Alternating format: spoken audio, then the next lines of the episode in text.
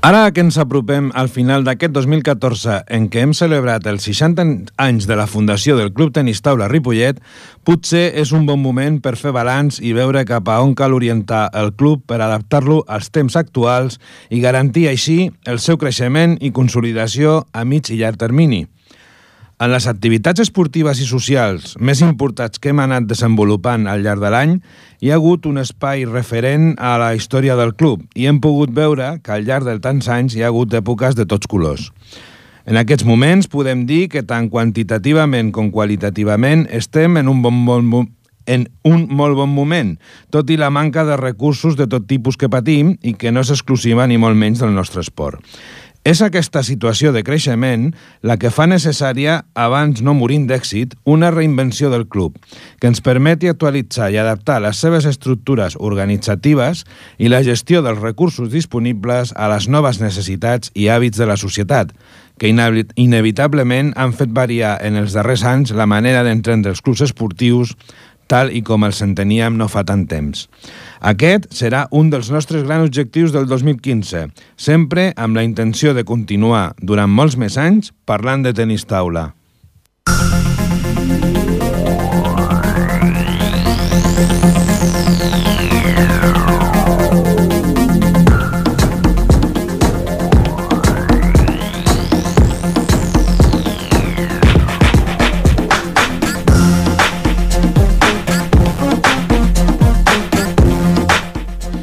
Bona tarda, amics de Ripollet Ràdio, de ripolletradio.cat i del tenis taula a la nostra vila. És dimarts 16 de desembre de 2014, són les 7 i 8 minuts de la tarda i comencem la vintena edició de Parlem de tenis taula en aquesta tercera temporada a Ripollet Ràdio.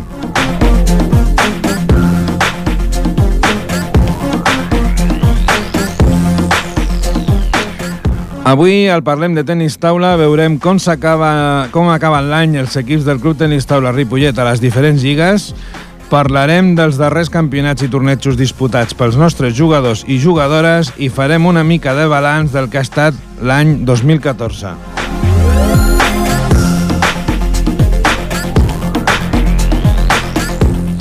Si esteu preparats, parlem de tenis taula.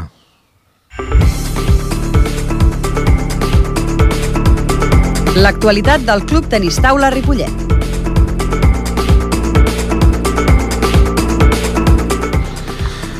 Bé, eh, avui estarem amb vosaltres, com ja és habitual, en Josep Cucurella i el que us parla, Roma López. Bona tarda, Josep. Hola, bona tarda. Molt bé, pues, escolta'm, com dèiem al resum, eh, farem un breu repàs al camí que estan seguint els equips del Club Tenis Taula Ripollet a les diferents lligues, ara que diguem-ne que hi ha l'aturada nadalenca i que, tot i que no han acabat les primeres voltes de, de les lligues, doncs una mica ja s'està definint com van els, els diferents equips, no? Uh, si, si us sembla bé, comencem amb les lligues estatals. En principi, uh, comencem per la divisió d'honor femenina, en el que, bé, les noies de l'autoescola Tachepol Ripollet, doncs, uh, després de tenir un parell de partits que semblava que, ui, ui, ui, anàvem, anàvem a complicar-nos la vida, en l'últim partit, que era molt important, doncs eh, han resolt bé i, bueno, doncs encara queda una mica de primera volta, no, Josep? Sí, eh? encara queden uns quants partits i, tal com deia Romà, mm, ha estat una mica d'alts i baixos, es va començar eh, bastant bé, Eh, després vam tindre potser un parell d'ensopegades eh, no previstes, per dir d'alguna manera. Sí, tot va, i... van haver dos, dos, dos partits perduts 3-4 que, sí. bueno, d'haver-los guanyat, quasi bé que estarien per ascendir. Són aquells partits, sí, que, que va d'un palet, no?, de, del canto d'una moneda, no? Però bé, després ens hem recuperat bastant, ocupem la setena posició, empatat amb el sisè, vol dir que tenint en compte que sempre diem el mateix, que juguem amb noies eh, i jugadores a la casa, eh, doncs és, eh, el nostre objectiu és mantindre'ns mantenir-nos bé i si podem estar a la zona, diríem, mitja, a la zona que no tenim eh, perill ni de baixar i tampoc potser tenim possibilitats de l'ascens. Sí, aquí, per acabar la primera volta, falten dos partits que tenim un, un desplaçament a doble desplaçament el dia 10 de gener a Valladolid i a Vitoria. Vull dir, en el mateix cap de setmana viatgem dissabte a Valladolid i quan acabem doncs anem cap a, cap a Vitoria. Aquests dos partits, com veuràs a la classificació, són importants perquè, mm. perquè estem o empatats o a dos punts amb, aquesta, amb aquests equips i acaba, en el cas de guanyar un o dos partits acabaríem realment en una zona tranquil·la. Amb una zona molt tranquil·la, eh, fins i tot una zona de, de disputar potser no el primer lloc ni el segon, però sí a partir del tercer. Uh -huh. eh? és, és, és un desplaçament molt important. Sí, i aquí quin, quins antecedents tenim? Doncs bé, eh, en principi, en principi eh, els altres anys que hem jugat en, aquests, en aquestes eh, pistes, amb aquests clubs, doncs eh, habitualment hem tingut bastantes possibilitats de guanyar i el percentatge de victòries de, contra aquests dos clubs és, és, és clarament favorable a nosaltres. Sí, són partits molt ajustadets que potser està en funció de, del moment, de, de la sort, de, del saber potser psicològicament enfocar-lo una mica millor, però que tant es poden guanyar com es poden perdre. Aquí aquest any la novetat que té, per exemple, el Vitoria és que han, han, han fitxat una, una jugadora estrangera que abans no en teníem, però no juga tots els partits. Clar, també això et fa una mica... Eh, que tinguis la sort o no de que jugui, perquè, mm. perquè clar, eh, no saps mai si te la posaran o no. Aleshores, per exemple, eh, aquesta setmana passada va, no va jugar la, la jugadora clar. estrangera, i clar, condiciona molt el resultat. Condiciona molt a l'equip, perquè amb, amb aquesta categoria una jugadora estrangera per, per poc que, que sigui, assegura pràcticament els dos punts. I en cas d'arribar al desempat als dobles, doncs també eh, és un partit que no està guanyat, però, però està molt ben encarat amb una jugadora d'aquesta categoria. Bé, i si anem, diguem-ne, de, de la divisió d'honor femenina, doncs que estem en una zona ara una mica més tranquil·la, anem als cracs del club, no? Perquè la primera divisió masculina, doncs, eh, la veritat és que ja estan agafant distància, no? Sí, eh, com gairebé cada any eh, el primer equip de, masculí eh, de, de, de primera divisió eh, va una miqueta, sense que vulgui ser això una paraula de, de despreci pels altres, va una miqueta sobradet. Vull dir, realment, el, el nostre club, eh, la primera divisió, eh, li va una mica, diríem, gran. És, tenim una, un equip per jugar potser fins i tot tranquil·lament eh, a divisió d'honor. Eh, tant és així que, tal com deia Romà, eh, dels nou partits jugats no se n'ha perdut cap, eh, per tant té 18 punts, i el segon eh, està, eh, té 12 punts, vol dir que està a 6 punts, a 3, 3 partits de diferència. Uh mhm. -huh. Vol dir que pràcticament, eh, bueno, i tot la... i que falta molt, eh, el primer lloc està gairebé assegurat. Ah, i, I amb l'avantatge de que amb el segon i el tercer ja han guanyat. Sí, que, que el gol average, diguem-ne que sí, també sí. és favorable, no? Sí, sí. Home, uh, comptant que els tres primers juguen fase d'ascens, uh, estem a 6 punts 6 punts, 8 punts de, de, de, de no poder jugar-la. Vull dir que, clar, perdre 4 partits sí. quan de nou has guanyat 9, a veure, hauria de ser un delta baix molt sí. fort. Vull dir... El, la fase de sets pràcticament està assegurada. El que és molt important és arribar a aquesta fase d'ascens siguent el primer. Ja que pel sistema de joc de la fase final, doncs si ets primer del teu grup, Eh, pràcticament només guanyant el primer partit que jugues, que és, a més a més, contra segons o tercers d'altres grups, Exacte. eh, tens quasi, quasi assegurada... Bé, mai es pot assegurar per endavant guanyar un partit, no, però tens moltíssimes possibilitats d'aconseguir l'ascens a divisió d'honor. Sí, perquè eh, si aquest primer partit, pel que sigui, que està pensat, aquest primer partit, perquè els líders de grup pràcticament pugin. El sí. Pers uh, és que tens una segona oportunitat. Sí. O sigui, Sí, sí. eh, és, clar. és una fase d'ascens una miqueta feta pels, pels eh, primers de cada grup. Eh? Perquè, ja dic, només guanyant el primer partit ja tens l'ascens assegurat i encara tens la possibilitat d'una segona oportunitat contra un altre equip. Mm -hmm. I bé, i ja per acabar les lligues estatals, doncs parlem de la tercera divisió masculina, que com van, Josep, els, els nois, dic nois perquè són molt joves tots els que juguen, Sí, doncs eh, com van? El tercer, el tercer equip de Lliga Nacional, eh, tal com dius, és bàsicament de, de xicots eh, molt joves i van, van bé, van just al mig de la classificació, estan a, al sisè lloc de 12 amb un balanç bastant bo, 5 partits eh, guanyats i 4 perduts. Per tant, tenint en compte que sempre diem que és un grup, una, una categoria que nosaltres l'enfoquem molt a formació, d'anar rodant per, per tirar, diríem, el, els jugadors tinguin camí per, per endavant, doncs jo crec que és un, una bastant bona classificació. Home, i també cal dir que aquests jugadors d'aquest any, excepte el Àlex i el David, hi han dos jugadors que pràcticament juguen tots els partits, que són el Roger Miró i el Pau Barceló, que venen de categories provincials. Sí, Vull sí. S'han trobat per primera vegada amb, amb la tercera nacional i, i estan fent doncs, eh, I, molts punts. I, a més a més, de categoria eh, juvenil i infantil, no? Juvenil de primer any. Juvenil de primer any. Juvenil de primer any. O Tots sigui, dos són de juvenil de sí, primer any, sí, exacte. Sí, vull dir, a veure, al final estem parlant eh, de gent molt jove i que té molt recorregut encara. Sí, sí, sí, sí.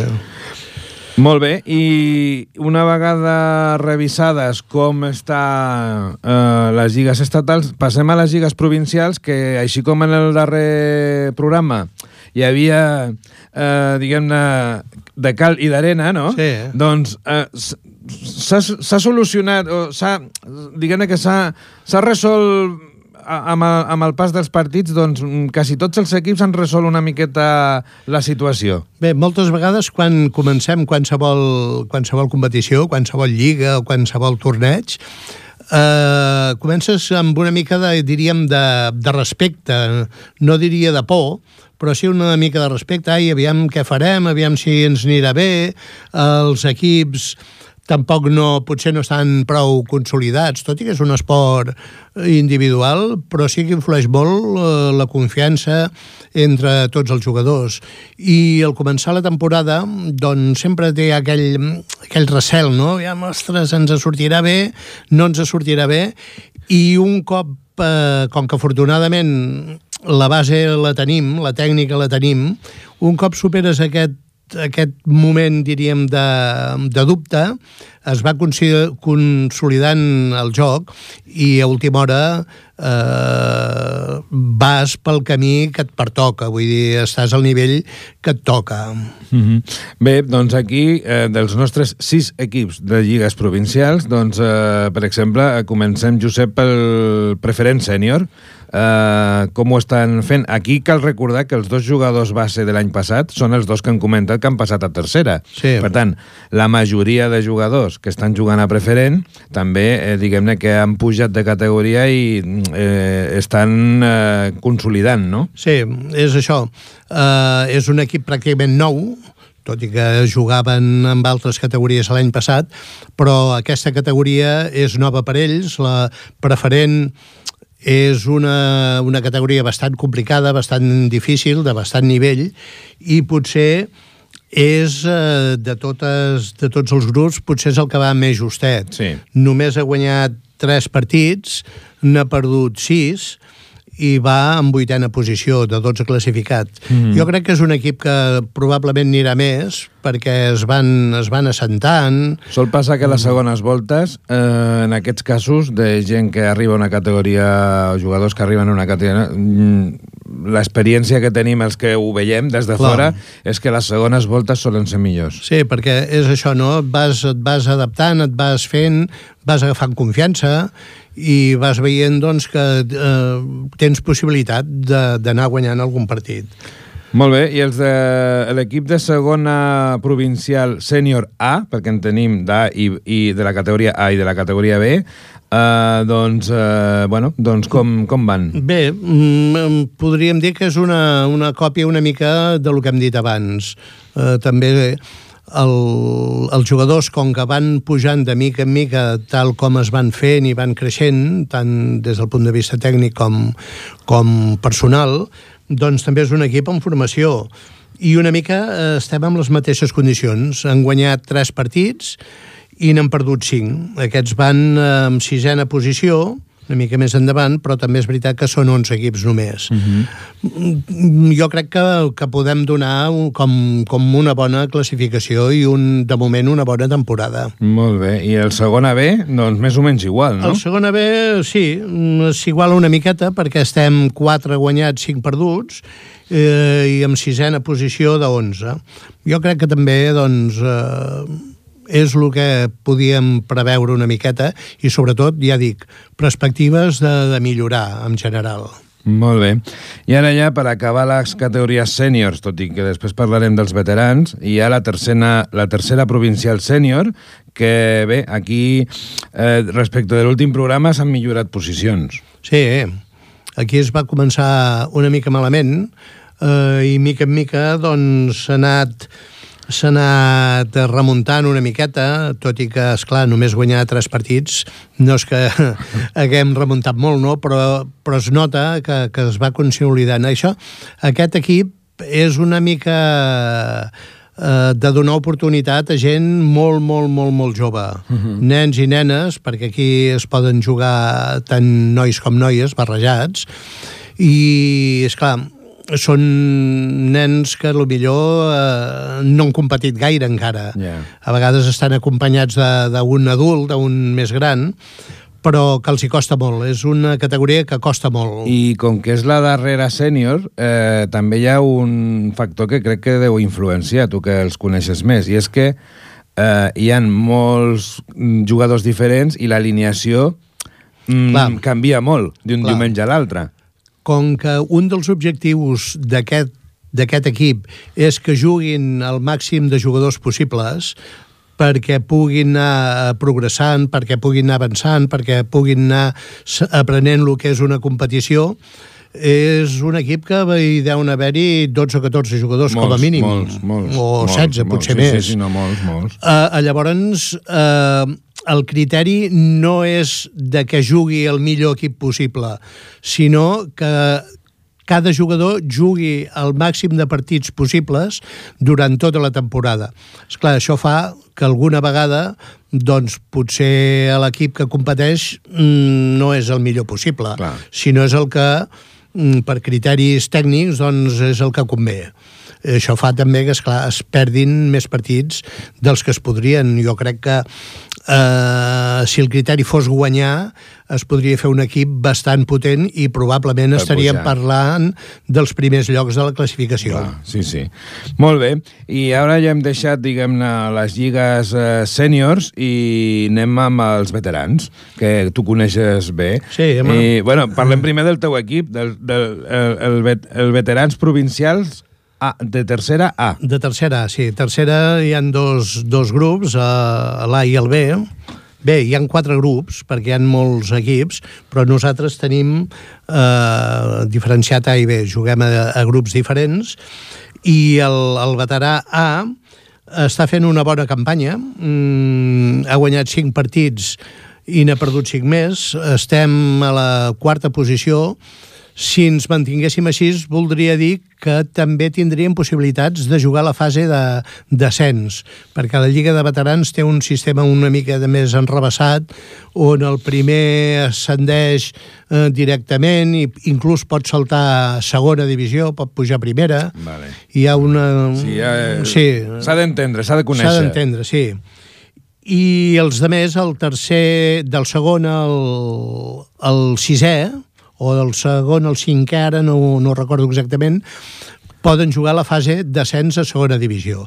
I amb això estem. Eh, estem molt il·lusionats amb, amb aviam si podem aconseguir l'objectiu aquest, de jugar la fase d'ascens. Així com diem sempre amb les lligues... Eh no, no, de no veterans de les sèniors i de les lligues nacionals, doncs que el desig del club és tenir tota l'escala de categories perquè cadascú jugui en el seu nivell, a nivell de veterans entenc que igualment, I... de, perquè clar, eh, tenim la sort de que tenim molts, molts jugadors veterans i, de fet, algunes vegades hi ha problemes, no, no problemes, hi ha dificultats perquè algú jugui continuadament. Clar. Aleshores, si tinguéssim més categories, doncs cadascú aniria assolint el seu nivell. Nosaltres, eh, a partir de, del grup d'adults que diem nosaltres, on eh, és un grup que hi pot prendre part tothom, sempre hi ha algú que té una mica més d'interès que no anar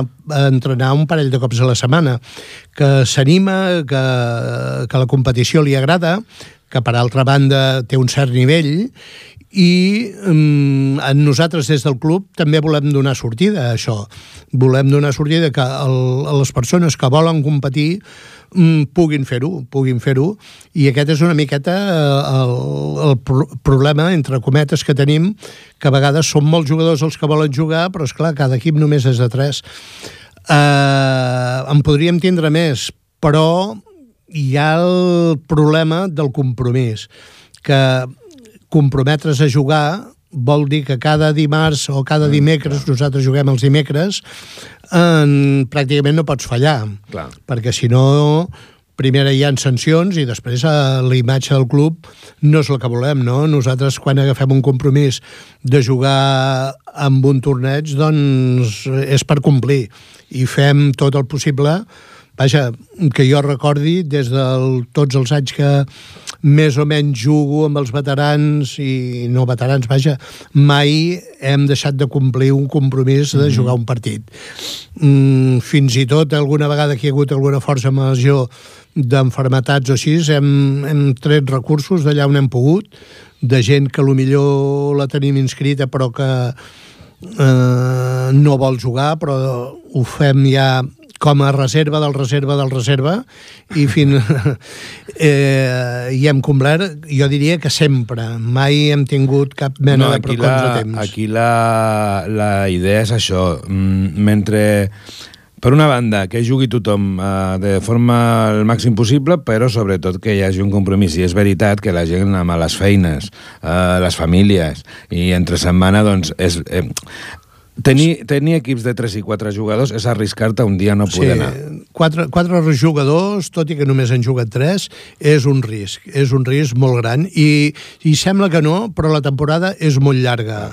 Uh, i, i, I poden passar moltes coses. Passen moltes coses. Som gent eh, que hi han veterans joves, però hi han veterans que ja tenen uns anys i aviam... Uh, ten, tenim compromisos familiars, ten, compromisos personals i agafar el, diríem, la responsabilitat de, de competir sense fallar durant pràcticament set mesos a l'any és complicat si només tens tres jugadors. És fàcil si tens cinc, sis jugadors. Sí. Eh? Jo crec que l'ideal és eh, cinc, sis, si hi ha el compromís. I, sí. per tant, bé, sí, sí. el club el que farà el que farà serà doncs, eh, fer tots els equips que calguin. Ojalà eh, tinguéssim jugadors per fer sí. cinc, però sempre amb el combinar jugar i, i, i poder tenir el compromís. Sí, sí. Jo crec que de moment va funcionant bé. I, i el començar la temporada tot i que sabem que, que segurament algun partit no podrem jugar per diferents circumstàncies, per malaltia, per compromís, però el compromís ha de ser de jugar-los tots. O sigui, jo no puc dir, no, bueno, de tant en tant, alguna setmana sí, alguna setmana no. No, perquè aleshores no defineixes. Ah, exacte. Ah. El compromís és, no, no, jo cada setmana vindré a jugar. Després, les circumstàncies són les que són eh, i tots ens passen coses i tots, eh, ja dic, tenim compromisos i, i per això estan eh, els altres jugadors, no?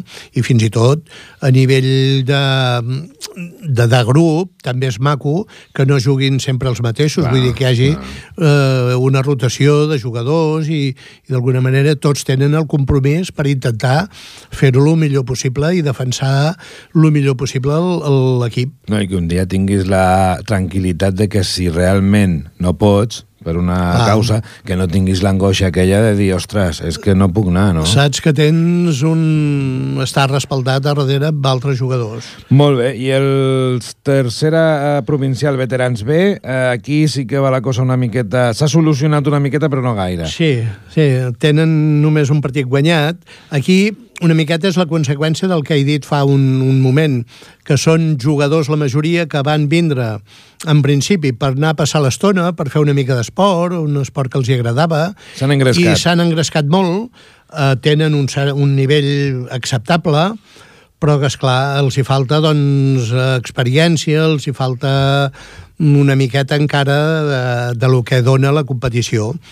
Però, bé, és un dels objectius. Un dels objectius del club és que jugui la màxima gent possible i, i amb això estem. Bueno, d'aquí el creixement de les llicències que hem tingut, Clar. no? A veure, hem passat eh, potser en 3 anys de tenir 40 llicències a quasi bé tenir 70, no? Sí, sí. Aleshores, clar, a veure, això pel tenis taula, que potser per altres esports dius, va, passar de, de 50 a 70 no és res, però clar, un equip de futbol ja te les fa. Sí, sí. Vale? Uh, home, en, en, en, n'hi ha pocs clubs que tinguin 70 llicències. Sí, sí. Yeah. No, no, i aviam, eh, tot i que parlem ara de, de veterans, eh, sí que és veritat que el, en el curs del club, quan anem als campionats d'Espanya, eh, fins fa poc érem 8, 10, 12 potser, Sí. i ara som al voltant de 25-30. Sí, sí, bueno, és que entre acompanyants jugadors, tècnics i... i, i... Passem de 30, però ja, Eh. però ja diríem, com a jugadors, ja, ja devem estar sobre 25... Sí, entre, entre els dos torns? Sí. sí, sí, sí i tant. Per això. I tant, molt, molt, molt... De fet, eh, a part dels resultats, eh, som referència en quant a número Clar. quan arribem als, als campionats i per tant, Sí, doncs, sí. eh, bueno, crec que ha de ser satisfactori per nosaltres el fet de... Sempre diem que de la qualitat, de la quantitat sortirà la, quan, Surt. la qualitat Sí, sí. i això és el que estem... Sí, sí. A Ripollet Ràdio, par... a Ripollet Ràdio parlem de tennis taula. Molt bé, i com que des del darrer programa doncs realment la competició que hi ha hagut s'ha centrat molt en les lligues, eh, només hi ha hagut, i ara us ho comentarem, un torneig que és la repesca del torneig de, del Zonal, que ja vam dir que havíem classificat nou jugadors, i el passat, eh, ara no recordo quin dia va ser, fa, va, fa dues setmanes, doncs hi va haver el torneig nacional classificatori, que era la repesca del torneig zonal per anar al Campionat d'Espanya i al torneig estatal. Bé, eh, del nostre club van eh, finalment anar sis jugadors, eh, quatre nois i dues noies, i bé, doncs eh, vam obtenir, pensàvem potser que podia anar una miqueta millor sí. i hem tingut una, un, sol, eh, un sol classificat que complementarà els nou que ja teníem. Per tant, sí. a Valladolid doncs hi anirem aquest any 10. 10 jugadors, sí. Aquí teníem potser una miqueta més de perspectives de d'aconseguir alguna classificació més, però bé, l'esport és l'esport i els partits són els partits i no va poder ser. Molt bé. Uh, de tota manera, 10 jugadors al torneig estatal Home. és una, una bona quantitat de jugadors. Sí, home, l'any passat em sembla que vam anar 11. Cal comptar, per exemple, que aquest any no tenim la Cristina Vico, que si hagués jugat hagués anat. Eh, hi han dos o tres casos de jugadors que per circumstàncies, diguem-ne, d'estudis o personals, doncs aquest any no han participat en aquests dos tornejos, però que si haguessin fet, haguessin eh, estat classificats pel nivell que tenen. Per tant, Sí, sí. eh, crec que eh, un any més és, una, és un bon resultat eh, anar amb, nous, amb 10 jugadors a Valladolid i bé, el que ara intentarem és a veure doncs, on arriben aquests 10 Aviam. dintre del torneig estatal, que és molt dur. És molt dur, és molt dur. És un torneig dur des del punt de vista de joc, de, de jugadors, de nivell, i dur des del punt de vista mm, de participació. Molt intens, molt sense un minut de descans. Sí, és molt, Eh, fins i tot físicament sí, eh, sí. no paren de jugar.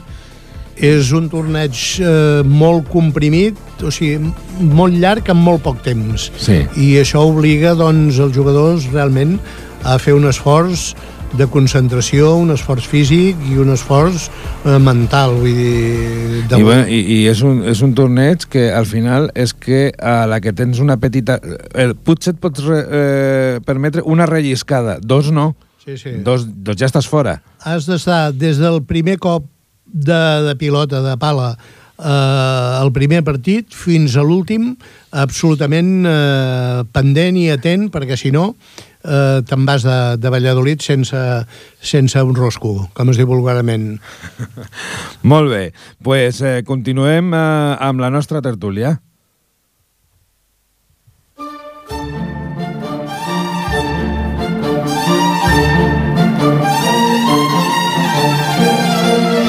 La tertúlia.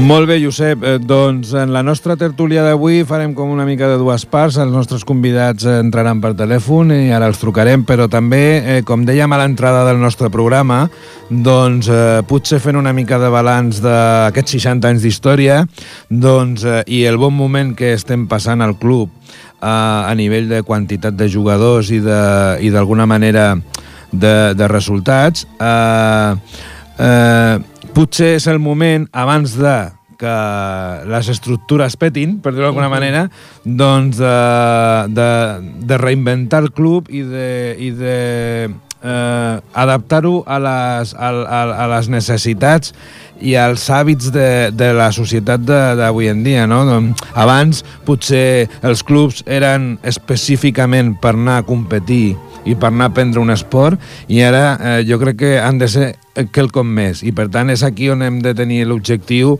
d'adaptar el, el Club Tenis Taula Ripollet doncs, a aquests nous temps, no? Sí, jo crec que en general eh, tant els clubs esportius com altre tipus de societats eh, fa molts anys, eh, segurament el, el néixer cada entitat d'aquestes, eh, hi havia, diríem, uns condicionants, hi havia uns, uns objectius que amb el temps, lògicament, el temps tot ho canvia, ha anat modificant, alguns s'han professionalitzat, potser fins i tot nosaltres mateixos eh, en alguna època anterior, no, no massa llunyana, eh, tendia cap als jugadors molt professionals, que, que tothom qui tenia una feina a fer eh, si no tenia una certa quantitat de diners assignada, doncs li costava molt. D'alguna manera, jo sempre dic el mateix, ens han fet tots plegats una miqueta milionaris, no? Han navegat una miqueta amb, amb una riquesa, una riquesa que potser no era natural. I això ens ha passat també... A, en tots els àmbits de la societat. Tots sí, sí. Eh, socials, professionals i tot. D'alguna manera, tot això eh, ens ha portat a que d'alguna manera tinguem de repensar com funcionem, com som viables, com és possible tirar endavant aquestes societats que desafortunadament no generem, no generem eh, ingressos, vull dir, uh mhm. -huh. som entitats en general que, que vivim doncs, de l'esforç personal de, dels jugadors, de l'esforç eh, personal dels pares dels jugadors i de l'esforç personal del que d'alguna manera eh, intentem dirigir més o menys bé o més o menys malament aquests clubs. Per tant, jo crec que tenim un repte davant, un repte que mica en mica l'hem d'anar eh, pensant o repensant i adaptant-lo als moments. I després, a part d'aquestes, diguem-ne, eh, maneres de fer o de gestionar, de passar de potser anar cap a cap un voluntariat però d'alguna manera més, més organitzat, anem a dir-ho així. Després també la societat ha, generat noves necessitats, per exemple, nous col·lectius, no? Uh, ja ho veiem i ja ens sentiu moltes vegades en el programa doncs que tenim, estem iniciant programes de, amb col·lectius de malalts mentals, uh, amb, nen, amb els escolars que encara no entren a la competició. Fins i tot voldríem, doncs, uh, i perquè considerem que el nostre esport doncs, uh, té moltes característiques molt bones per ells, col·lectius com la gent gran. O sigui, la, a, a, aquests col·lectius abans no hi eren. Abans anaven als clubs els que volien jugar i competir. Sí, i potser, més que potser, penso jo, eh, potser més que no ser-hi, eh, els clubs no els coneixíem o potser no els volíem conèixer. Exacte. Eh, potser no els volien conèixer perquè pensàvem doncs, que, que el club, en aquest cas de tenis taula, doncs eh, lo important era que doncs, els nostres jugadors eh, fossin campions de Catalunya, campions d'Espanya, tindre equips molt competitius eh, i potser, potser un dels camins de, que ens queden per, eh, per tirar endavant és obrir-nos aquests col·lectius, que per d'altra banda, eh, com, a, com a societat, també mm, ens, ens interessen. Ens interessen no des d'un punt de vista de, sobrevi, de sobreviure a les circumstàncies, sinó de que és una tasca que potser també ens pertoca fer, ja que som un club sense ànim de lucre, que som uns clubs sense ànims de, de treure beneficis, som uns clubs implantats a cada un al seu poble, a la seva comarca, doncs potser també ens toca fer una feina una miqueta de donar una mica de suport a col·lectius que malauradament potser l'administració no hi pot arribar, tal com estan les coses ara. Uh mhm. -huh. I aquí potser és allà on hauríem de treballar nosaltres. I després també hi ha una altra tercera pota, anem a dir-ho així, que és la, la, la, la pota social dels clubs, en el sentit de que al voltant dels jugadors i, i, i potser també d'aquests col·lectius que hem de començar, bueno, que, que estem entrant i que hem d'intensificar doncs, la nostra presència, doncs hi ha la part de tota, tota la gent que envolta els jugadors, o sigui, pares, germans, avis, cosins, eh, tiets, i, i, i, i aquest, aquest eh, col·lectiu, anem a dir-ho així, jo crec que també se li ha de donar a nivell social una cabuda en els, en els clubs i per tant ja ens estem convertint en una espècie de club social més que en clubs esportius.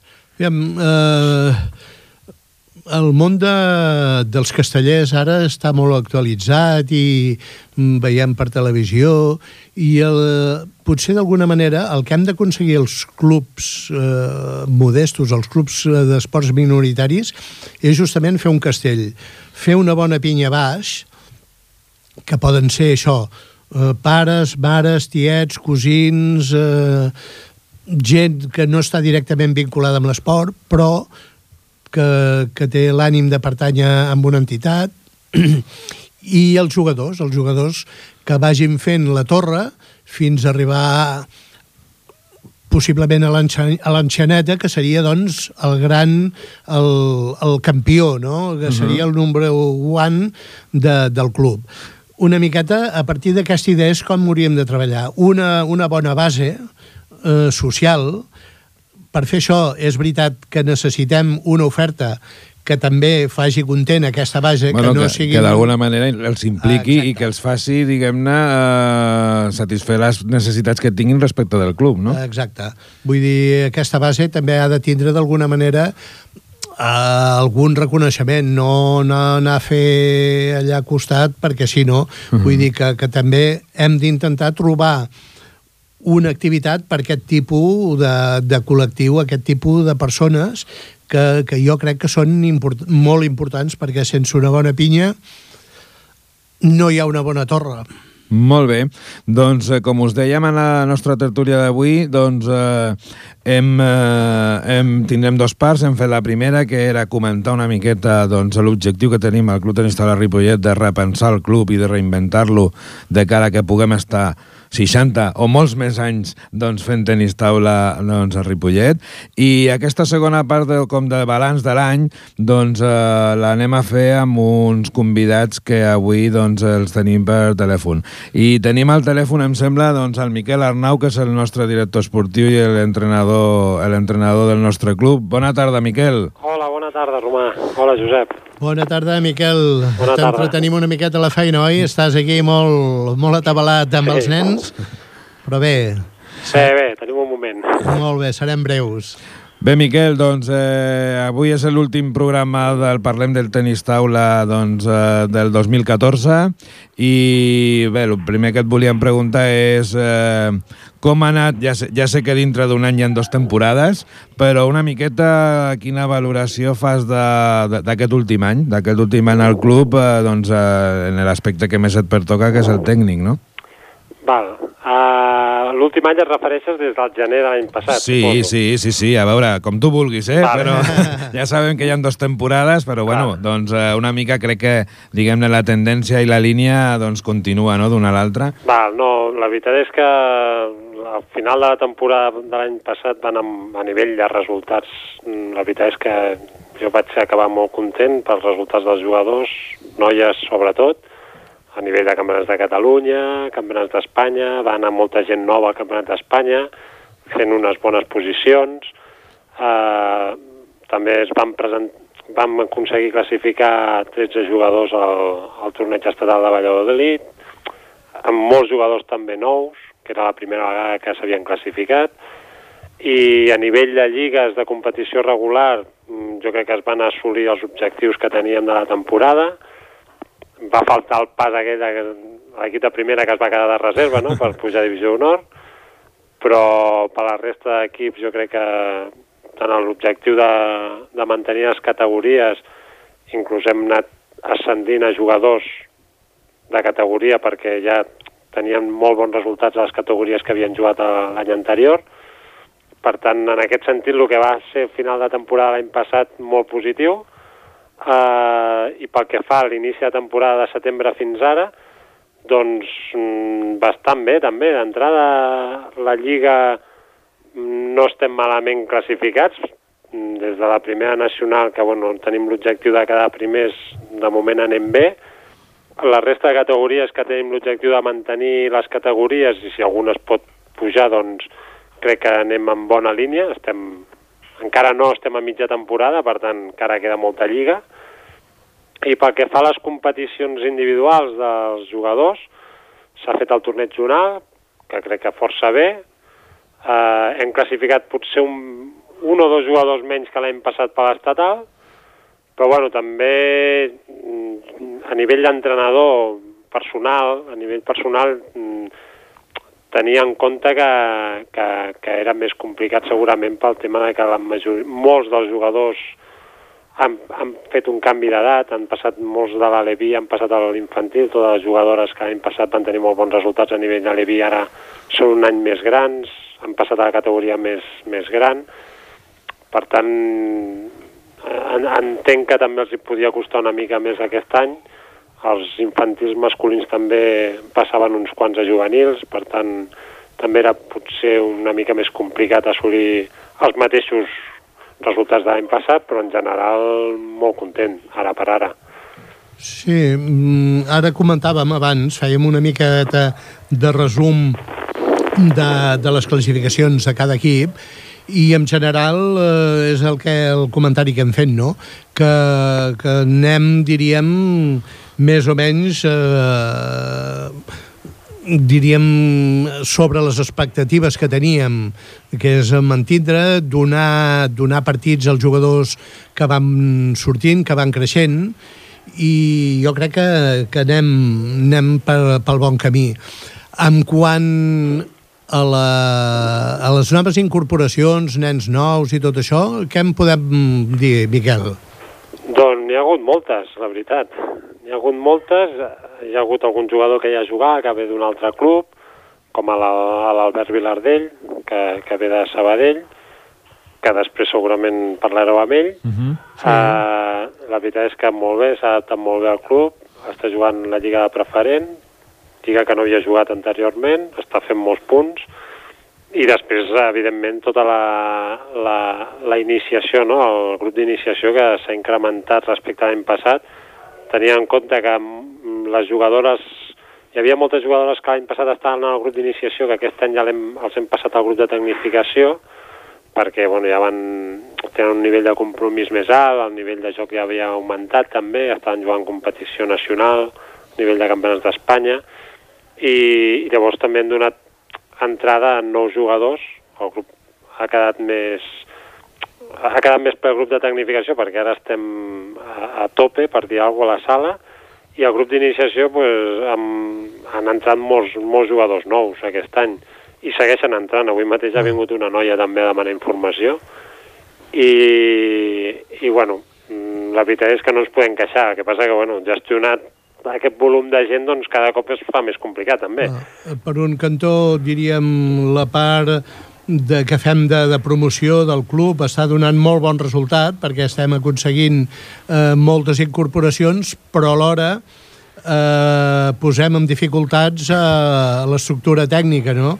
Bueno, és- Primer per donar espai, que, que, que ja ens justeja molt, i després, per què no dir-ho, que eh, una persona sola, malgrat que tens ajudants i que tens persones que col·laboren desinteressadament i molt eficaçment, però, però és un problema per tu. Bueno, és... A veure, eh, jo estic encantat personalment, no?, perquè la sala fa, fa goig veure-la. El que passa és que cada cop es complica més la cosa perquè...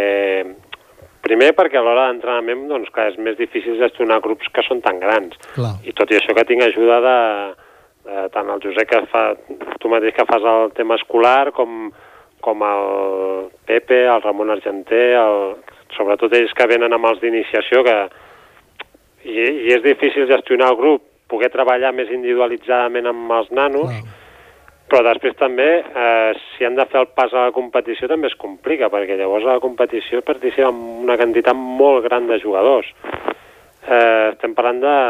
Estem, a, estem apuntant a, cap al voltant de 20 i pico, 30 jugadors als tornejos. Mm, I clar, evidentment no, no es pot arribar a tot arreu, per tant els jugadors que molt, a molts tornejos han d'anar amb els pares, no? Evidentment jo tampoc em puc dividir en quatre parts perquè Sí, sí. hi ha que juguen a Calella al matí, al matí a Sabadell, al matí a Reina d'Hisenda Bé. i clar, això pels que ja porten un temps al club és més fàcil perquè ja saben el funcionament Clar. però clar, si sobre s'incorpora gent nova i han de començar a competir també, estem afegint gent a la que ja hi havia. Llavors el volum cada cop és més gran, és moure més famílies, moure més nanos. Eh, eh, bueno, això és el que es, cada cop es complica, que no, no és dolent, eh, tampoc. Vull dir, no. No.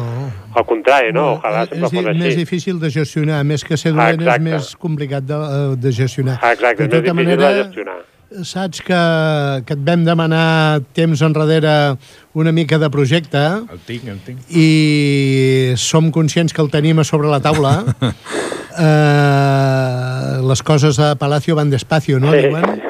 Eh, tot costa molt, però hem d'intentar eh, trobar la solució a aquests eh, problemes mm, problemes agradables. Ben, vull dit, dir, ben dit els benvingut, problemes, sí. no? Ojalà, exacte, problemes eh, que, que ojalà en tinguem molts d'aquest d'aquest estil, no? Sí, Eh, perquè, perquè et deus en recordar de, de quan no hi havia nens, no? Clar, hi ha També? hagut èpoques de tot, no, al club? Vull Sí. dir, hi ha hagut èpoques que estàvem com ara, potser no tant, segurament jo no he viscut mai una època com ara, i això que quan jo era infantil hi havia moltíssima gent, no? Eren molts, també. Però com ara jo crec que no hi ha hagut mai. Hi ha hagut èpoques que, bueno, eren poquets, no? I ara el, tema és que eh, són molts i a més en venen més. Vull dir, el, llavors que... Uh, si vols fer la feina ben feta, doncs clar, cada cop costa Clar. més, no? Perquè no... Mm, bueno, et quedes limitat, no? Per l'espai, perquè clar, treballes bé quan pots fer un treball més individualitzat amb els nois, no? Llavors, clar, quan el volum és més gran, doncs és més general el treball que pots fer. Llavors, doncs, bueno, aquí influeix més el talent del nano i al final, no? Que també que, Tu, que pugui avançar, Miquel, no? saps eh, tan bé com nosaltres eh, que eh, els últims anys hem fet una evolució en principi una miqueta per eh, d'alguna manera per retallar una miqueta però que ara estem remuntant i que, que d'alguna manera trobarem solució Segur. a tots eh, aquests petits eh, problemes i segur que, que aquest any potser és una mica de transició, aquesta temporada, però de cara a l'any que ve eh, tots plegats farem un esforç per trobar solució i tot i que el problema de l'espai és complicat, és complicat perquè Sí. ens depassa una miqueta a les nostres possibilitats, però, però estem amb això. Molt bé. I bé, tens aquí al costat algú que s'ha incorporat aquest any al club, no? Sí, tinc aquí al costat a l'Albert Vilardell, el que Molt bé. comentàvem abans. Doncs eh, el en, passo. ens el passes, que tenim dos minutets només, Molt bé. i, i a veure que, com veu ell el club, que acaba d'arribar, i d'alguna manera doncs, que ens doni la seva opinió, no? Molt bé, perfecte. Vinga, gràcies, què. Miquel. Adéu. Adéu, Miquel, bona nit. Bona nit. Hola, Albert, bona tarda, bona nit. Hola, Molt bé. Tu ets un nou vingut al club, oi? sí, I què et sembla, què et sembla, primer que res? uh, estic bastant còmoda. Sí? De, tu, a on estaves tu abans? A on jugaves? A Falcon Sabadell, Ah, jugaves a Falcon Sabadell. sí. I, I has trobat alguna diferència a la manera de treballar, d'entrenar, els amics, els companys de joc i de i d'entrenament? Sí, l'entrenament és més seriós, És molt seriós l'entrenament. sí. Eh, també l'ambient és millor Ah, molt bé. i I en general està bé. tu mm, el canvi eh, el notes, vull dir, trobes que treballes millor i que progresses millor. Sí, Ja ha dit el Maquiel abans que estàs aconseguint molts bons resultats, no, l'equip? Sí, bueno, més o menys. Està, estàs fent punts a, a, prefe, a, a preferent, no? Sí, I sí. també t'has classificat per l'estatal. Al, al Zonal ja et vas classificar per l'estatal. Doncs, eh, escolta'm, doncs, eh, felicitats. Esperem que estiguis molt còmode doncs, al, al club i, i bé, doncs ja continuarem parlant eh, perquè segur que tindrem oportunitats i, i tindrem resultats perquè puguis venir un dia a la ràdio a explicar tot el que fas. Quan tornem de l'estatal vindràs aquí a parlar de les medalles que, que hauràs aconseguit segur. Eh?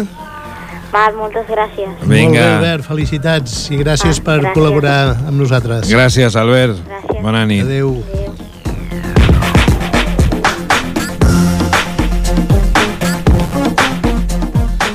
Bé, amics de Parlem de Tenis Taula, des de Ripollet Ràdio al 91.3 de la FM i en nom del Club Tenis Taula Ripollet us desitgem molt bones festes, un feliç 2015 en el que pugueu fer realitat tots els vostres desitjos i sobretot practicar molt tenis taula.